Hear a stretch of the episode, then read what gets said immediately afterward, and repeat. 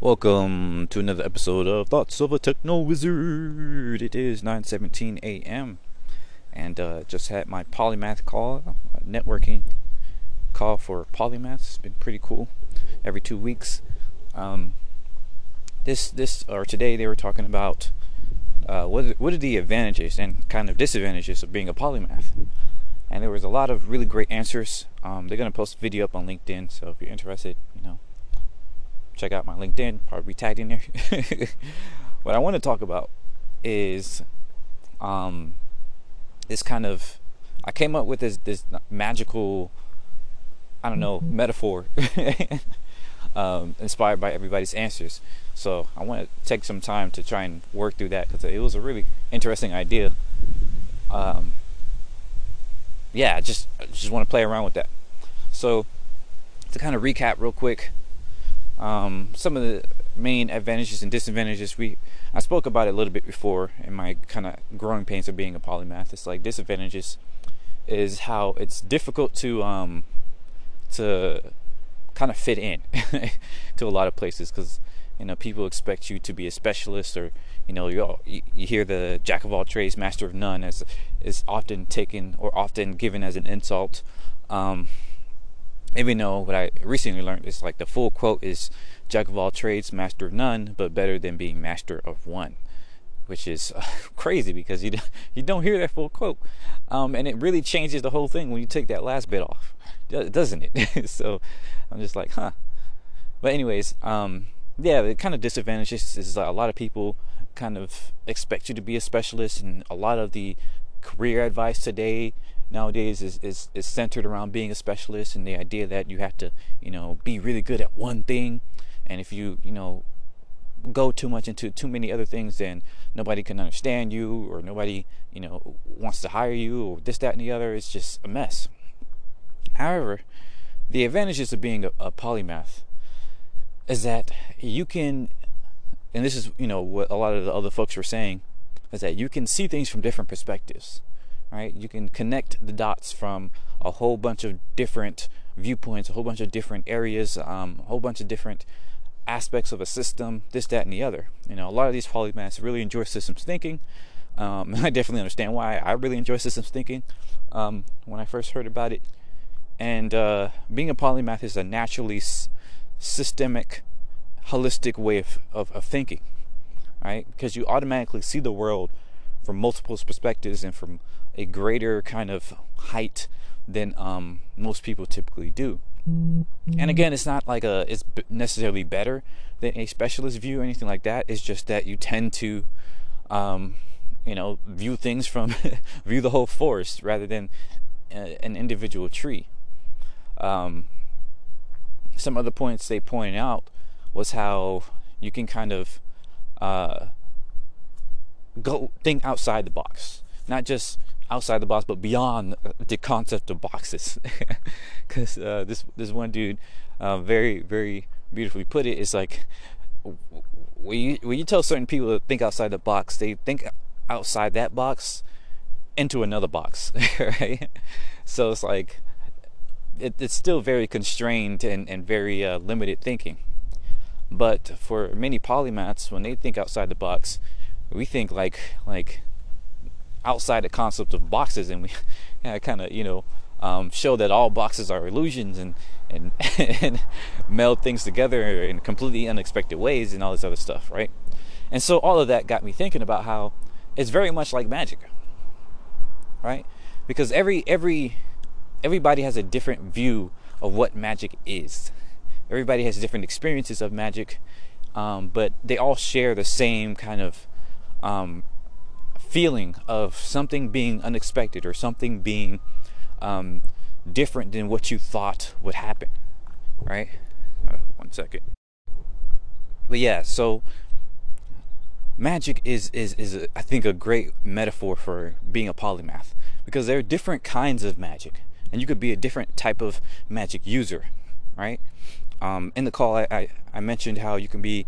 You know, kind of stage performer and utilize prestidigitation, which is like a um, method of using of using uh, your hands or or different props or things like that to kind of get people to look elsewhere, right? While the real stuff goes on, you know, right in front of their eyes, and they're not noticing it. So that's similar to an organization where most people are looking at one type of thing, or one, they think the problem is is is in one thing, one area of the of the you know sales process or the marketing or whatever, and then you turn around with some user research, and it's like boom, it makes them think, it makes them see in a different, completely different way that they didn't expect would would happen, right?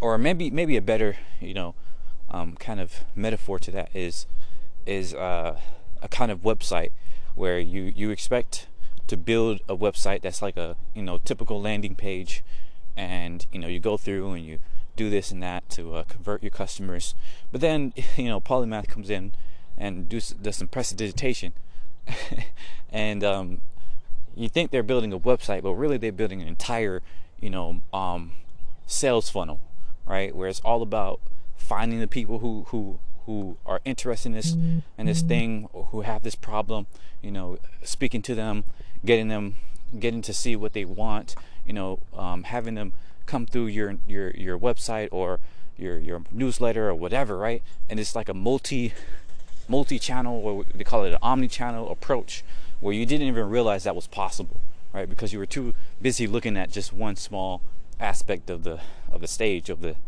of the uh, thing that you're trying to do. So that's one aspect of it, you know, the kind of stage performer. Um, I think this this form of magic is definitely the most well known, like the stage magician, and most people can kind of have an idea of this, and this is used pretty heavily, um, or not not that heavily, but it's still it's still kind of in the in the space of the known. But there are many, many other spaces of what you might call, what you might think of real magic, all right? And I, I don't think prestidigitation, prestidigitation is not real magic. I think it is, but it is limited in that it it it works in the space of what is already possible, right? For these other aspects of magic, you start to get in the space of innovation and invention, where people start creating things that you didn't even think was possible to be created, all right? And so I might call, for instance, uh, a wizard, right? That's one of my favorite types of magicians or magic users, in that this person, this types of polymath, this types of this type of uh, wizardry, this type of magic user delves deep into studying magic, right? They study sciences, they study um, the world. They, they they open up books and these arcane scrolls to, to learn all the you know the the knowledge, the arcane knowledge of what is available, what is possible, or what is not possible, and why, right? They learn all the rules, and then they learn how to break them, or at least bend the rules, and that allows them to go beyond, you know, the the realm of possibility, to invent completely new things that people didn't realize was possible. Once again, so a wizard. Um, that's one of my goals to be is, with, is do that to do that with technology, um, and that's inspired by Clarke Tech, right? Uh, this author Ar- Arthur C. Clarke, um, who's wrote you know a lot of really awesome books, uh, kind of created this idea of that term sufficiently advanced technology that's indistinguishable from magic, right? Because in that in those science. Those high science fiction worlds, they, they delve so deep into technology, into what is possible to to build in the in the universe, that you know for those that's uninitiated in these arcane arts of technology and, and, and you know invention and things like that, it seems it seems like magic. It's like just like a a smartphone would seem like magic to somebody even a hundred years ago, right? Because to the uninitiated, it is magical. It's completely inexplicable. You have no idea how it was created. You had no idea it was even possible, you know but they delved so deep into that technology that they made it possible, right? So that's one of my favorites. And then there's uh um you can say clerics, right? So clerics, um or the, this could even be, what do you call it, uh there's another name for it, kind of like a summoner type of thing, but we'll stick with clerics. It's, it's the more known, um, and these people are the ones that deal with the spiritual, right? The the um, meta metaphysical, the over um, overworld type of magic. So These experiences are things that resonate with you at a deep level because they resonate on a spiritual level, right? These are your um, your monks, your even your priests and things like that. People who can, even even philosophers at some point, right? Philosophers at, at, at some level. These people study so deeply into, you know, various types of understandings, uh, metaphysical understandings, that it gets you to think about the world and see the world in a completely different manner. It gets you to resonate as a, on a on a uh, on a uh, deeply, what do you call it, um, intuitive level, right? You get an intuitive understanding and and and and resonance with the wider world, and that becomes its own magical experience. So that's the cleric type of uh, magician type of polymath, and then you can have the Um, the druid, right? So this um, type of magic, of course, uses nature, looks deeply into in, into the, the knowledge of life. And to one person from the the call was talking about, they were zoologists, and they saw that how you can have native knowledge or or native intelligence, where you look at life as a form of knowledge, and that these biological structures, the biological mechanics of how everything works, the the ecology, the environment, Um, the different animals within there, you know, all these things um, communicate their own sense of information, their own sense of knowledge, and you can learn from that. You can learn really great wisdoms and uh, innovations and all this other stuff by really studying that stuff. So a druidic type of um, type of uh, magician or magic user can go deep into understanding nature in order to produce, you know, their own types of experiences.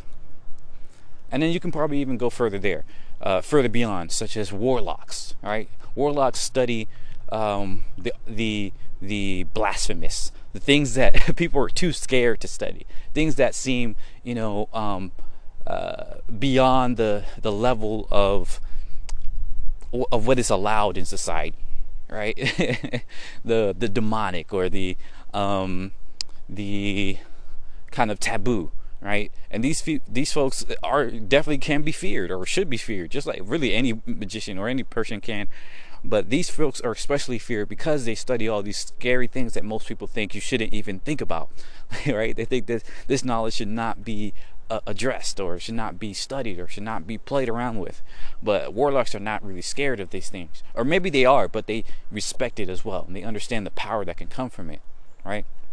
And so with warlocks, they can study, like, the real world equivalent is is studying things like um, the the dark evil that humans can do, right? And understanding, like, for instance, you might have heard of the dark triad, um, psychopathy, Machiavel- Machiavellianism, you know, things like that. And they, they understand the, the, the depths of depravity that humans can go into.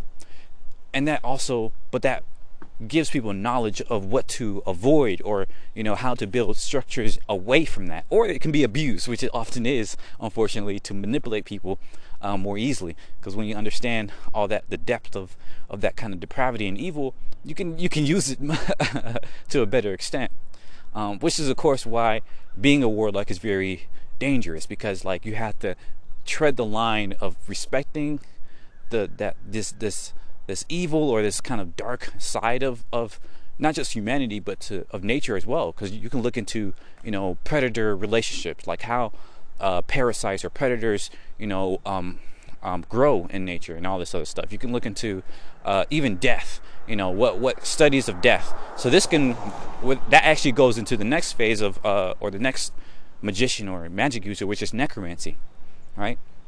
The things, being able to bring things back to life in a way.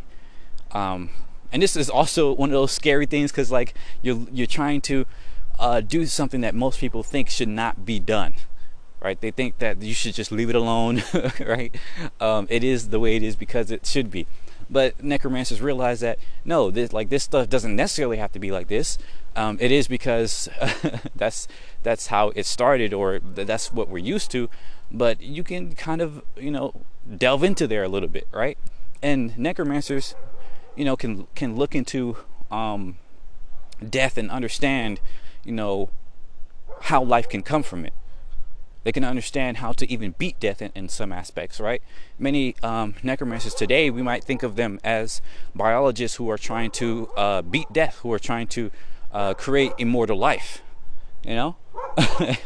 So there's a lot of different, you know, ways you can get into this. You can get into uh, chronomancy. Oh, this dog's like literally right here. One second. Yeah, you can get into chronomancy. Um, you know, the study of time and how that is used. So a whole bunch of people have, have gone into this.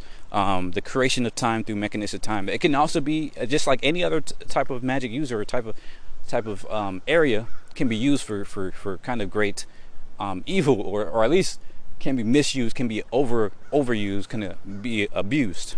And that chronomancy is similar to how much of the world today is kind of, or at least the Western world, is stuck on the Western or British um, way of measuring time, as opposed to um, different East Asian ways of measuring time, or different African ways of measuring time and things like that. When one measurement of time gets, you know, uh, colonizes all others, that, that, that can be problematic. But in any case, all of these areas, all of these types of magicians can be seen as different types of polymaths, and that they they they might have a specific area of expertise or a specific area of interest, but they, you know, can resonate with the world to create something um, different than most people realize, and they go into greater depth and they connect the dots in different ways. Because all of these areas of magicians, you know, I, I kind of limited kind of artificially limited them to a specific area, such as death or time or or um or technology or whatever, but in reality they take a whole bunch of different things, right? It's, it's the the magician kind of kind of metaphor is really about how they work as opposed to what they work on, right? Like, for instance, with the necromancer, um they might work they have to work by studying things that are that people don't think knowledge can come from, like such as death, right? Um, there's, there's, when you study a whole lot of older things or things that uh, relics of the past or whatever, you know, you can see this as uh, people interested in history or anthropology, stuff like that, right? When, when you study things that people don't think has any more life that can come from it, but then you create more life from it, you know, that that's that's kind of a, a form of necromancy. You know, when you study time, for instance, you have to study things in a way that is completely separated from our current understanding of time, right? Or our, our, our current understanding of the world. So a chronomancer, beyond just a person who studies time, is, in terms of a, a uh, metaphorical way of working, is a person who can kind of step back from reality and view it as, as what if reality was different, right? What if, you know... Um, Then our entire world flowed this way or that way, you know, and um, what if we could jump back and forth and all this other stuff, right? Like it, it gets you to kind of take a step back from what what reality is and, and review it like that. Um, a druidic, you know, standpoint, a, a druidic magician is like someone who doesn't necessarily study. They don't have to study life per se, or or you know, nature per se. It could be a person who simply lo- who simply looks at things from a biological standpoint, right? Who may look at a company as a biological organism, right? And a, and a and an economy as an ecosystem. So you see, it, it doesn't necessarily have to be that you study a specific way uh, or specific subject, but more that the way in which you look at the world allows you to view multiple subjects from a completely different way that most people would think about those subjects. So um yeah, I think this would be a, a very interesting way of kind of uh, highlighting the the diversity, the diverse mindset of, of polymaths. And I would love to kind of explore this a little bit more and trying to explain this a little bit better. And uh, one person from the call said I should make like a whole production of different types of magic. And I would definitely love to do that. Um, I honestly been slacking in, in, in um, my magic kind of theory. I used to read all sorts of uh, fantasy books, but recently I've, I've kind of constricted myself to, you know, certain web fictions. They're still, you know, fantasy, but I haven't read like high fantasy in, in quite a while, so I wanted to look more into that stuff. Um, right now I'm trying to find more sci-fi stuff, actually, because that's that's a hole I've been I realized that when I was younger I didn't get to find very many sci-fi, you know, um books and things like that. It's still a lot more than most people, because I've just read a lot more than most people, but I probably read maybe sixty, seventy, maybe even eighty percent of fantasy um, compared to sci-fi. So I want to I want to find more sci-fi books um, to, to read and, uh, you know, shore up my knowledge there. But to me, it, it really cross-pollinates, right? Good sci-fi to me is magical. Good sci-fi to me is like, well, let me take a step back. The difference for me between sci- sci-fi and fantasy is that sci-fi gets you to, to think about things from a, um, of course, a technological standpoint, which which basically means it goes into the science of how things work, right? I really I really enjoy hard sci-fi, um, because unfortunately I see a lot of kind of soft sci-fi or or close, like sci-fi that's meant to be in just like ten years. That's a little bit too boring in a way, because they may take they they might take only one area of life, one's technology, and extend that out to ten or twenty years or something like that. Even even some some things that are a couple hundred years in the future, they only take like maybe a handful of technologies and extend that out. Like, oh, what if we went to space, right? But then they never really look into the how it would change the entire society. Like, I hate when all these sci-fi that talks about Mars colonization from a standpoint of Mars colonization. Like, you really think we're going to get into space by using the same um, you know, imperialistic, you know, Eurocentric um, idea of imperialization, of colon- colonization? Like, people don't realize that most of human history, for most of human history, humans have explored other places, not as a colony, not as a colonization effort, but as a pure exploration. Like, many of the African nations, they explored much of the world, China, you know, um, much of Europe, and even there's still stories of, of America that I still believe that have still not been completely, you know, debunked or anything. But they explore these different places, right? As a form of exploration, of trade, of mapping, things like that. They they never tried to colonize these people. These people, the British and the, the you know the Euros were the only ones that tried to colonize the world as they explored, right? And so when you think about space exploration, I think it's kind of silly and really problematic to think about us colonizing other planets and other solar systems, because what we see today is that colonization is a parasite, and it and it eats itself, right? Because when you colonize a whole bunch of places, those places rebel, right? They don't like to be colonized. People don't like to be colonized, and then they, they so they rebel, and that's how many of these um these nations fall apart. That's how the British Empire fell apart, because nobody wanted to be ruled by the British anymore. Same thing for America. You see that happening now, right? Capitalism can very much be seen as an imperialistic uh, mechanism, and now a lot of the, these different places that America colonized is fighting back. It's trying for their own sovereignty and all this, that, and the other, right? So if you think about, you know, the technology that we that we have to go to space, you have to realize that that technology will most likely be Um, distributed between a whole bunch of other different uh, people. So maybe, for instance, America comes up with some really cool uh, spaceships, and you know, you got Elon Musk and Jeff Bezos, you know, creating the new space age, and they get to Mars. That technology will also be used by India, by you know um, China, by Japan, by South America, all these other places, by Africa. You know, a lot of different places in Africa. And so as everybody starts to copy their technology or make their own versions of it, you know, make their own versions of uh, of spaceships and things like that, that's going to completely change the game. That's going to completely change the game. So it won't be like colonization. I really hope it won't be, because then it would just be a whole bunch of war. And that's and a, war in space is going to be really problematic, because I worry it's going to be something like the Bobiverse, where people start just, just bombing the Earth and we all get extinct pretty much.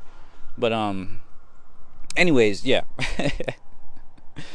That's why I haven't read much sci-fi growing up, because a lot of it just just stunk of colonization and of imperialism. I'm just like, can I view some cool sci-fi that's just people exploring and you know people building cool new things and and seeing aliens that were not humanoid.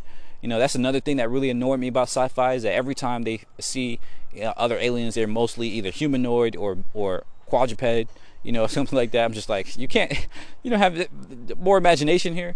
Like, um, so that always frustrated me. I know in, in terms of media, it, it made kind of sense to keep them humanoid because of, you know, uh, special effects and, and, uh, trying to connect with the characters and whatever, boring stuff like that. But I, I personally really want to see some sci-fi that is completely like left field. Um, So yeah, I'm gonna try to get more into that.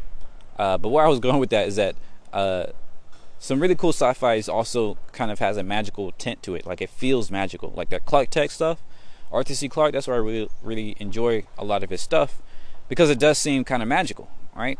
Um, and I think the reason why that makes sense is because, like I said before, when you go deep into technology and understanding the universe to a level that other people didn't even think you can go, you can literally invent things that are basically magical, just like a cell phone, you know, a car. If you look at this one hundred years ago, two hundred, five hundred, one thousand years ago, completely magical. There's no way people would be like, oh wow, that's people, somebody created that. Like, very few people would, would, would realize that this is something that another human created, right? On the same level, right? Without extending to the godhood or something like that. Um, maybe somebody like Da Vinci or, you know, another polymath might understand that, oh no, this is, you know, human created.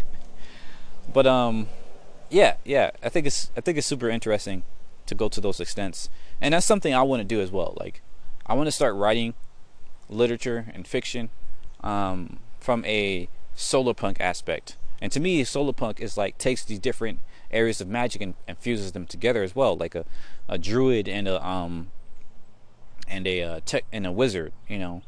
Um, and that's another thing I, I think polymaths can do, is that not only do they look at the world completely differently, but they can change their view, right? Mo many polymaths can completely uh, abandon their old way of thinking. Like, they're maybe they used to view the world as a druid, as a biological structure, and then they change their view to a, you know, mechanistic structure, or, or a system structure, or, you know, this, that, and the other structure, and it, and it allows them to, you know, shift from this point to another, and to once again see the world completely differently, and hopefully to communicate that difference in that that uh, different perspective.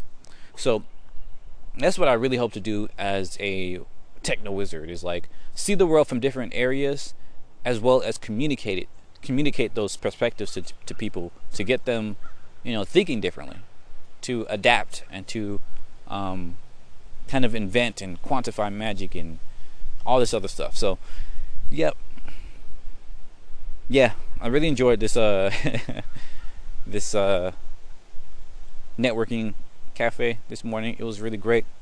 And uh, I would love to know what other folks think about, you know, my metaphor here with different ma magicians and different types of magic users and stuff like that. Um, so as always, let me know. I'm probably going to end it there, because yesterday I didn't do much.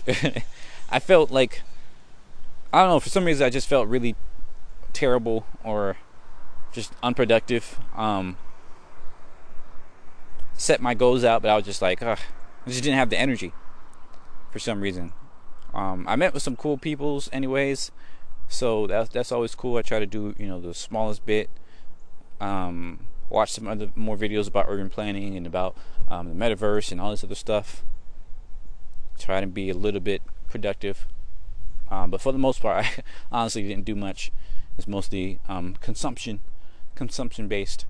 Uh, and when I'm in those moods, I try to consume things that, you know, inspire me, or that motivate me, that educate me. So that helps a little bit to feel like I wasn't a complete waste of time. um, even though it's no, you know, waste of time, it's just how we use it. But yeah, um, probably gonna end it there. Today I'll try to do a little bit more. I have a good amount of meetings and interviews today. Been interviewing people for the arcade position, arcade management position. Got my interview with uh, um, any of the Futurist folks tomorrow. So hopefully that goes really well. And um, yeah, we'll end it there. So as always, thanks for listening. Let me know your thoughts. You can hit me up at Elijah Claude, E L I J A H C L A U D E, on every platform pretty much. Um, and uh, have a great day. See ya. Bye-bye.